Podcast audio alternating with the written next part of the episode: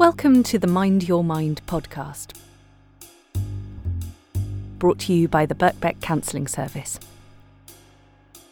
In this series of podcasts, we are looking at what different issues might bring students to the counselling service. We'll share our thinking about those difficulties, how to tackle them, and offer our insights and expertise. Before we start, a disclaimer. The students that we talk about in these podcasts are fictitious. They are quite typical of students that we see in the Birkbeck Counselling Service, but any similarity to any particular person is entirely coincidental. My name is Jo Middleton. I'm a counsellor at Birkbeck. With me, recording on location in Birkbeck's Malet Street building, is my colleague in the counselling service, Ayan Ali. This is episode 2 Stress Less. So, the client we're discussing in this podcast is quite young for the typical Birkbeck student. She's in her late teens. She comes to the counselling service experiencing difficulty with managing her studies. She finds she's highly anxious when she tries to do her work. She feels her heart racing, gets shaky, and finds her mind goes completely blank. Now, this student was actually in care for most of her teens and moved between foster families, so she's experienced considerable disruption in her home life. She did, however, do really well at school, and it became a place of stability for her. Her teachers really liked her, she achieved well, and had a good experience overall. She also mentions that she has high expectations of herself regarding the marks that she'll get on her course. She finds herself crying very easily at the moment, and she says this is really not like her and she's having difficulty sleeping too. Her confidence has become pretty low. She's finding it difficult to make friends on the course. She says that, you know, people just come in and then they leave after lectures. She has got friends from school, um, on the other hand, which is a good thing. And her living situation now is currently stable. But she's worried that she won't be able to manage her workload and she's scared she's going to fail. Mm. Yeah. What a horrible place to find yourself, actually, yeah. with, with, those worries. Yeah. And it's not surprising that she feels that her confidence is lower. Mm. I suppose one thing to keep in mind is that this is her first term of university. Mm. So she's had to make some really big changes, actually, over the last sort of few weeks, months. Absolutely. I mean, academically alone, it's a pretty big jump to go from A levels into starting a degree. And it's really common for people to feel that, you know, they're out of their depths, that maybe they've managed to get through school okay, but this is on a whole different level. So it feels mentally like a huge jump to kind of make into being an undergraduate. And of course, there's that change in terms of the way that you learn. Um, you're attending your lectures and seminars, and then the rest of it is just up to you. And so you are required to be a lot more independent. And there may be that feeling of how do I actually do that? Yeah, absolutely. You, you might feel completely at sea with that. I mean, I think there are statistics about the first term at university, aren't there? That that is where the highest dropout rate comes, and so exactly. And actually, that means that it's the time that it's really most important to try and get some help if you feel that you can do that. I suspect she she will not be alone in feeling like mm. this. Mm. Um, there will be quite a lot of students out there who, who have yeah. very similar responses to starting. And we have to also think about what it means to be in care and moving uh, home as well. Mm. And so trying to make a home for yourself at the university is also another challenge too.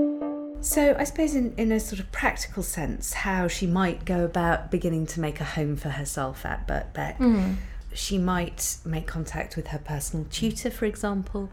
And they can be a really good source of support. Mm, but it may be that the student needs to be a bit more forthcoming in yeah. making that contact. Absolutely. Um, At Birkbeck, we have a, a really terrific department called Birkbeck Learning Skills to support students' learning and how they learn and the sort of techniques for learning, if you like. Mm. So they run workshops throughout the academic year for all academic levels. They also have study skills workshops as well, looking at things like procrastination and academic reading, writing, note taking, how to produce academic essays, you know. Mm. Really, really helpful stuff. So some of that might be of use to this particular student. Definitely, especially in making that kind of academic leap into undergraduate studies. And there is also a new service called Studiosity, which is on the Learning Development website too. And this is available for first year students, and it means that you can submit your essays online and get some feedback. Yeah. I suppose one thing that really struck me when you were talking about this student is Birkbeck students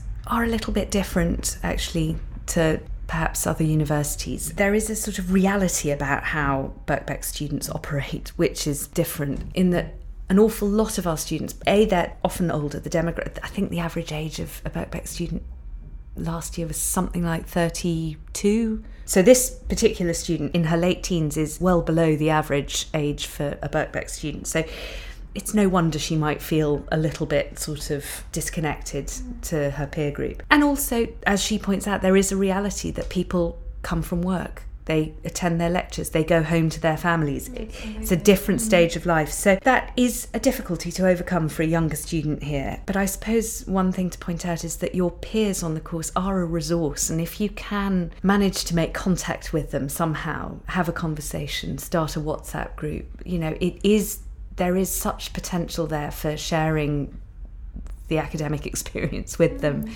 and you know studying together and sharing notes and those kind of things can lead to greater things really so. Yeah, maybe one thing for her to think about is that while a lot of this feels new and feels different, um, that she has been in a similar position before. You know, mm. she has managed to succeed academically, she has written essays, she has done exams and, and passed.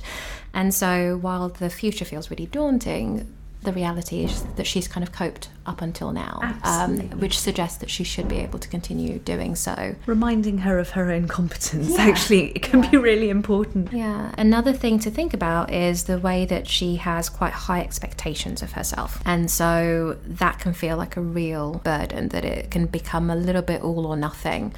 And the important thing to remember is, you know, the idea of progress, uh, not perfection. It's better to be doing something and be moving forward rather than thinking if I can't do it perfectly, then there's no point doing it at all. And so, slow and steady literally does win the race. Absolutely. Mm. I think that's incredibly valuable. I mean, I noticed when you spoke about her that there were a couple of uh, sort of symptoms, if you like, for want of a better word. The idea of her heart racing and her mind going blank and feeling shaky. And so, some of that I think is bound up with anxiety, which if she were in the counselling room with me, we'd be exploring a bit. And mm.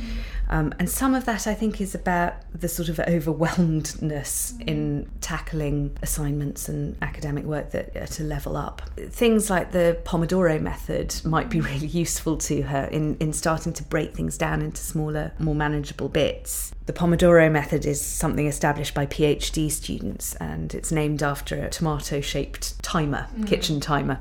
And the idea of it is you you set the time for 25 minutes and you try and set yourself a task in that 25 minutes. And you stick to that task. You don't get distracted by other things or procrastinate. That you just work for 25 minutes. And then at the end of that you have a 5 minute break which you also time. Mm-hmm. because if you're anything like me you do 25 minutes work and then you do a 40 minute break in which you put on your laundry and you make a cup of tea and you listen to something on the radio and you answer an email and then suddenly you you haven't had a five minute yeah. break at all. Or you're just enjoying your treat a little bit too much. Indeed. Yeah. so timing your work sessions and then and doing several of those and then having a proper break. Mm. That might be really helpful for her in sort of concentrating her mind on the task. And fits into that idea of, you know, doing the something rather than kind of procrastinating. And I think that for a lot of people starting can be the hardest bit. So if you know it's only for 25 minutes at a time, then you can do that much and survive. In terms of anxiety, I'd probably be thinking about some breathing exercises with her. There's quite a valuable one called rectangular breathing, where you trace a rectangle in front of you, either just in your mind or you can do it with your finger. Mm. The long side of the rectangle is a long out breath. So you breathe out along the long side of the rectangle. And the short side of the rectangle is the in breath and so on. Mm. And the idea of that is that we are more able to control the out breath than we are the in breath. So if we make a long, controlled out breath, the in breath just naturally follows it. Mm. But if you do a few rectangles, you will steady your breathing, and that's a really helpful thing to do if you're feeling if you're, you're in that shaky, heart racing sort of state. Yeah. There's also a really good exercise where you count things around you or name things around you. Mm. I realise it might sound a bit silly, but it is very helpful for centering yourself And in bringing you back into the present moment. Yeah. Exactly. And not too much in your head. Yeah. I also noticed she mentioned sleep, which I hear so often from Birkbeck mm. students. I think it's a symptom of them packing a huge amount into their days. Really, I mean, there's no quick fix for it, but there mm. are things to be aware of and to actually check yourself on. Try and go to bed at the same time each night or roughly the same time. Leave your phones out of the bedroom. Watch your caffeine intake. It sticks around in the system for much longer than you might think. Try and park your worries. So maybe keep a, a notebook by your bed, not your phone, but a notebook. Scribble down either a to-do list or things you're worried about that you can attend to the following day. And it's just it's almost symbolic of sort of getting things out of your head so you don't need to be troubled by them in the mm. night. And also thinking about the environment that you're sleeping in. Is it cool? Is it dark? Is it quiet? Is it comfortable? You know those things are really important and actually we forget about them i think mm. And we can forget how important sleep really is. And I think it's only now that people are talking about all the effects that it can have on us. Yeah. Um, you're not going to feel all right if you're not getting Yeah. enough sleep it's Yeah. as simple as that Well, one helpful way to think about managing everything is this might sound a bit strange, but uh, it can be helpful to think of yourself as a saucepan on a stove. a saucepan on a stove Yeah, yeah. Uh, saucepan on the stove, and if life is kind of going along as normal, then you'll just be simmering along quite happily. But things can change uh, if there is too much heat. Then you know everything will boil over.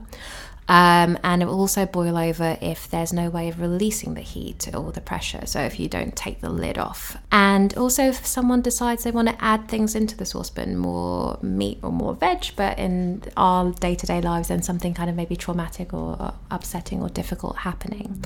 So, it's helpful to think about how to reduce the heat. Uh, so, can you spread out your workload a little bit more? Can other people get involved in helping you take care of things at home? Can you get some study leave? What are the things that you can do in your life to reduce the heat and that pressure? Then, if we think about how can you take the lid off, so literally let off some steam. So, for some people, that might be physical with exercise. For other people, it might be having a good rant uh, to a friend. It might be listening to music. It's whatever it is for you that just helps you release those emotions, you know, when you're feeling kind of really under pressure. And if life happens, you know, and if things are added into the pot that you can't control, then it's just about trying to see what you can do to shift things around to be able to manage that kind of unexpected. And if a big thing is landed in your saucepan, mm. you really do need to take off the lid or turn the heat down. You you have to sort of accommodate that, don't Yeah, you, in a way, and, yeah. and, and react to it rather than boil over. Exactly. That's the hope, anyway. Yeah. Well, I and I have hopes for this young woman. I think she's she's going to be all right with the support that is on offer at Birkbeck. I hope so, and um, and I hope that you know, with that support, she'll find her way through these this difficult sort of transition, if you like. And the key thing is to kind of say something as soon as you can. Thank you so much for joining me today in uh, this podcast uh, for Birkbeck. Thank you, it's been a pleasure. You have been listening to Mind Your Mind, brought to you by the Birkbeck Counselling Service and Racket Productions.